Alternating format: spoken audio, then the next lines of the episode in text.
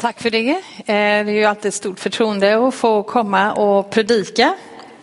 Så det var inte svårt för mig att tacka ja när Sören eh, frågade om jag kunde komma och eh, fira gudstjänst tillsammans med er den här söndagen. När det närmar sig jul så brukar jag alltid bli lite religiös. Ja, så sa en kvinna till mig för ett tag sedan.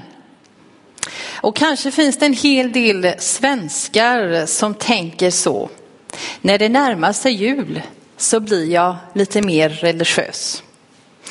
Och jag har funderat om det är det här lilla söta Jesusbarnet i krubban som man plockar fram i stallet. Är det det som påverkar svensken? Att den blir lite mer religiös så här vid jul. Men det lilla barnet i krubban är ju så mycket mer än ett sött litet barn. Han är ju den som har gett mest avtryck av alla än bara att vi ska bli lite mer religiösa vid juletid. När han kom till oss och vi tog emot honom så förändrades allt. Och livet med Jesus Ja, det borde göra skillnad i mitt liv och i ditt liv. Varje dag, varje vecka, varje månad, ja, hela året. Bli människa som Jesus. Ja, det är det givna temat som jag fick den här söndagen att predika över. Och innan jag går in på de tankar som jag vill dela med er idag och utifrån det bibelord som vi redan har fått lyssna till så tycker jag det är oerhört viktigt att vi också lyfter fram Jesu gudomlighet. Jag hör väldigt ofta eh, att Jesus som människa har man inga problem med. Tvärtom, många är det som tycker att han var fantastisk. Han var en förebild och ett föredöme. Även om man inte bekänner sig som en kristen. Men sen anser en del att det var inget mer med människan Jesus. Han var människa, en fin son, punkt slut. Men Jesus han upphörde inte att vara Gud när han kom ner hit som människa. Att Kristus är både Gud och människa är ju helt avgörande. Och ibland så debatteras det här i olika forum och det vill smyga sig in lite mytologi och mysticism omkring jungfrufödelsen och så vidare. Därför ska vi bekänna tillsammans med kristna i alla tider sedan 300-talet i vår trosbekännelse.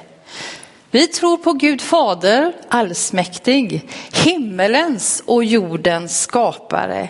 Vi tror på Jesus Kristus, hans enfödde son, vår Herre vilken var avlad av den helige ande, född av jungfru Maria, pinad under Pontius Pilatus, korsfäst, död och begraven, nederstigen till dödsriket och på tredje dagen uppstånden igen ifrån de döda.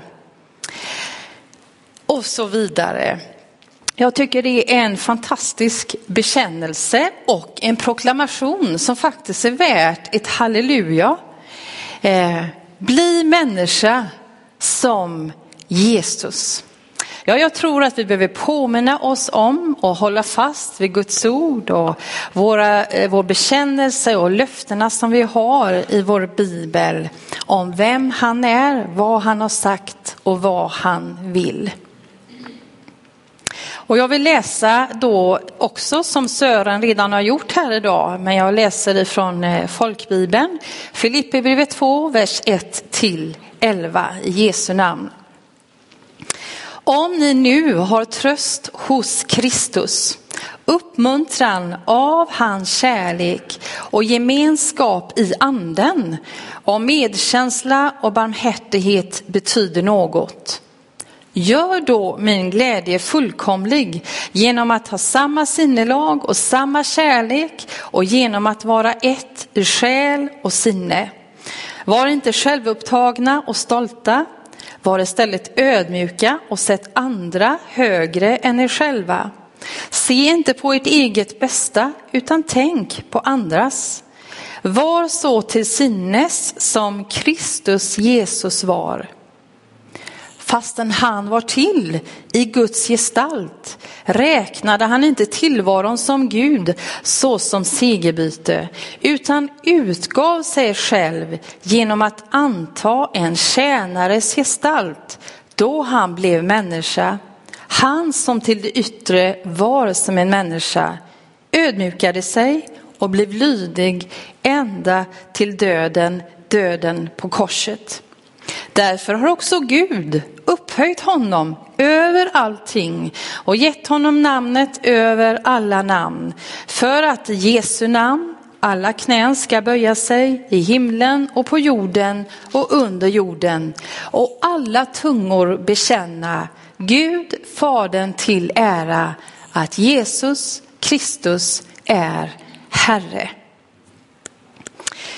Du har säkert hört uttrycket jag är ju bara människa. Eller det är mänskligt att fela. Och visst är det så. Men det kan också vara så att vi ibland gömmer oss bakom detta som en slags ursäkt i våra liv. När någonting går fel.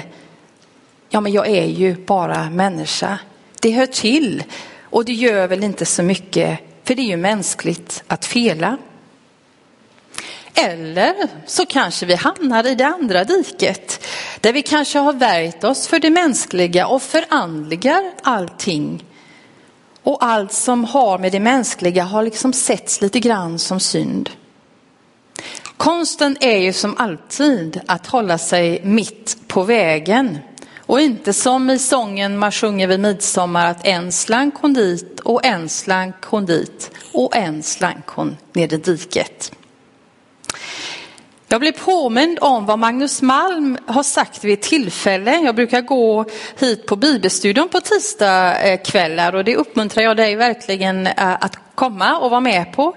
Tycker det är fantastiskt att få lyssna till Guds ord och eh, tillsammans med, med andra. Så det är ett fantastiskt tillfälle som vi har på tisdagar halv sju. Eller var tredje tisdag är det va? Ja, annars så är det bön och det är viktigt det också. Ehm, men då blir jag påmind om sist det var bibelstudium ehm, vad Magnus Malm hade sagt i någon av sina böcker. Du blir mer människa när du blir en kristen. Du blir mer människa när du blir en kristen. Men det är dock inte alltid så lätt att vara just det, människa. Och därför uppmanar Hebreerbrevets författare oss i kapitel 12 att vi ska tänka på honom, Jesus. Tänk på honom som måste uthärda sådan fiendskap från syndare, annars tröttnar ni och förlorar modet.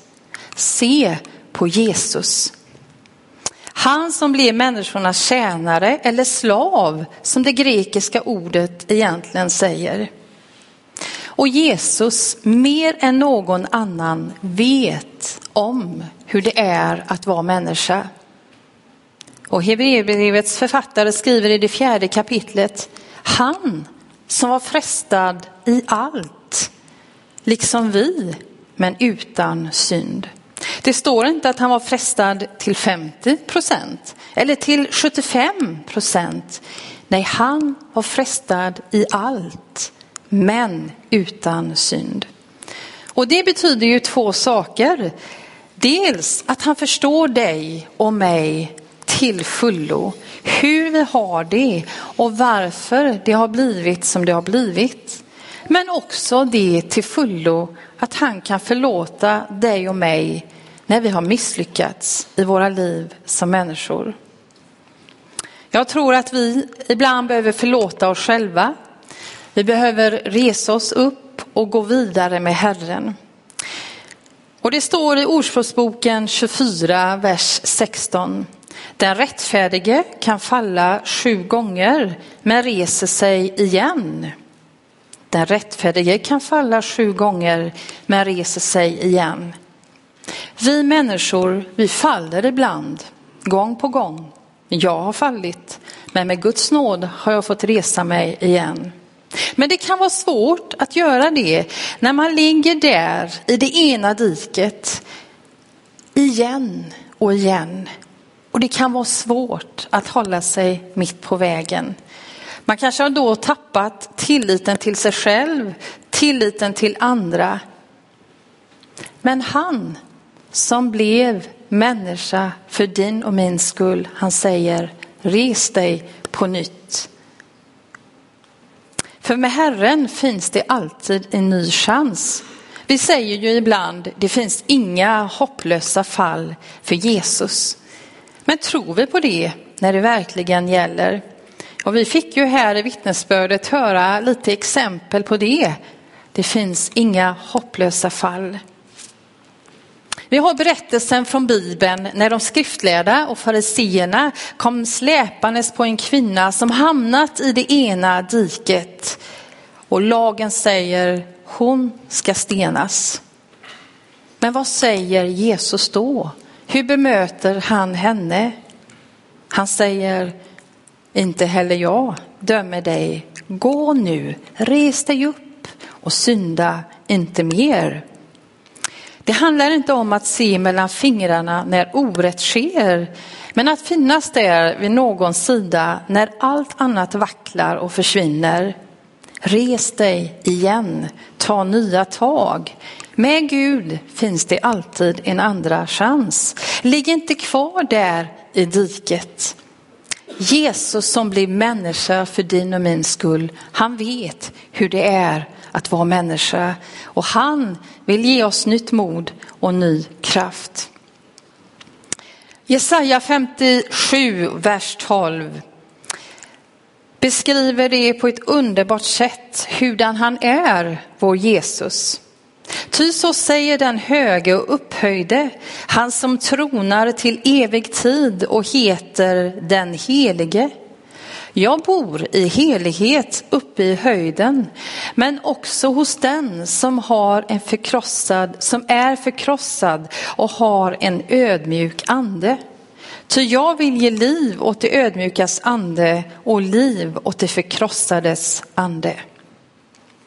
Bibeln talar om en medlidande Gud, Jesus som blir människa. En Gud som har egna sår och smakat på smärtan. En sann Gud, en sann människa. En Gud som inte enbart bor uppe i höjden långt borta utan en Gud som också är nära och alltings botten. Psalm 139 beskriver det så här. Om jag får upp till himmelen så är du där. Gjorde jag mig en boning ytterst i havet så skulle också där din hand leda mig och bäddade jag åt mig i dödsriket så är du också där. Vi människor vill ibland fly undan, fly bort från Gud. Men vart vi oss än i världen vänder står min lycka i Guds händer.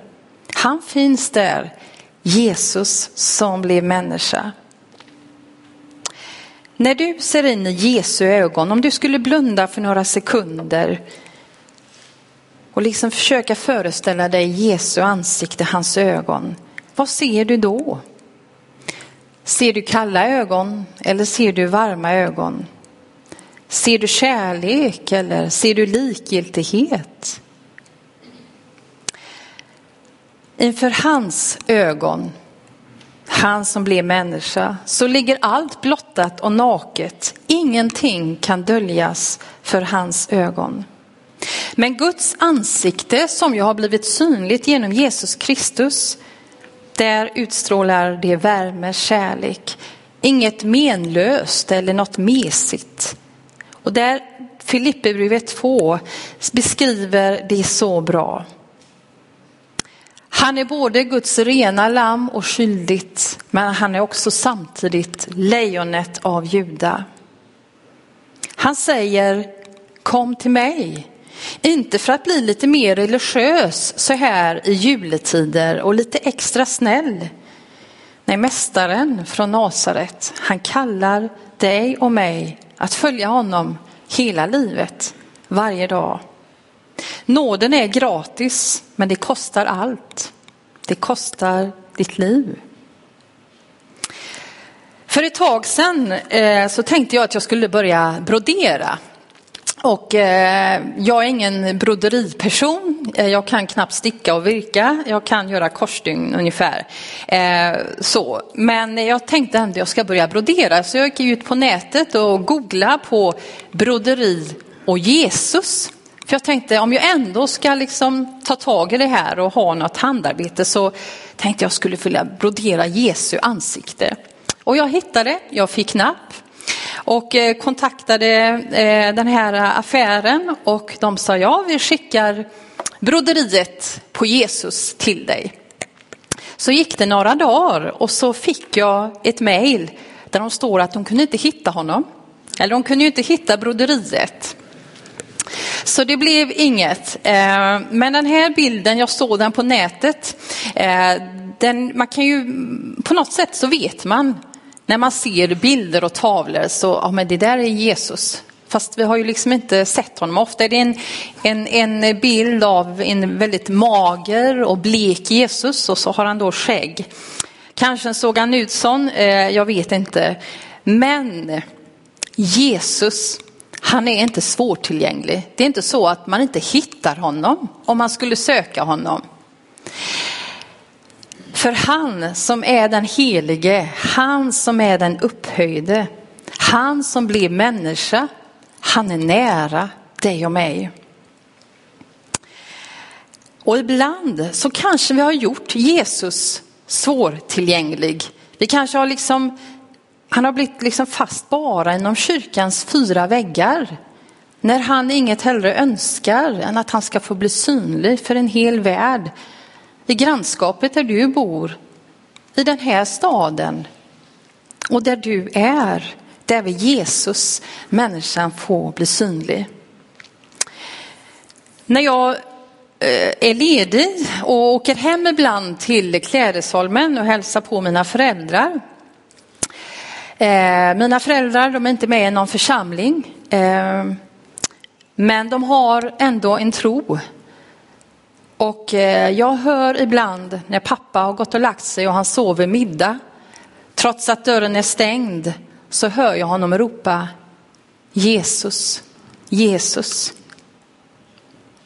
Och jag tror att Jesus, han är nära honom.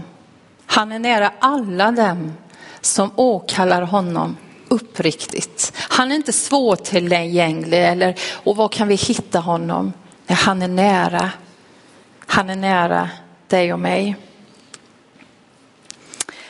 Ibland har jag träffat eh, några personer som jag har blivit väldigt tagen av. Och jag har tänkt ibland, kanske är det sådana ögon som Jesus har. När man liksom känner värmen, kärleken som bara strålar ut från en människa.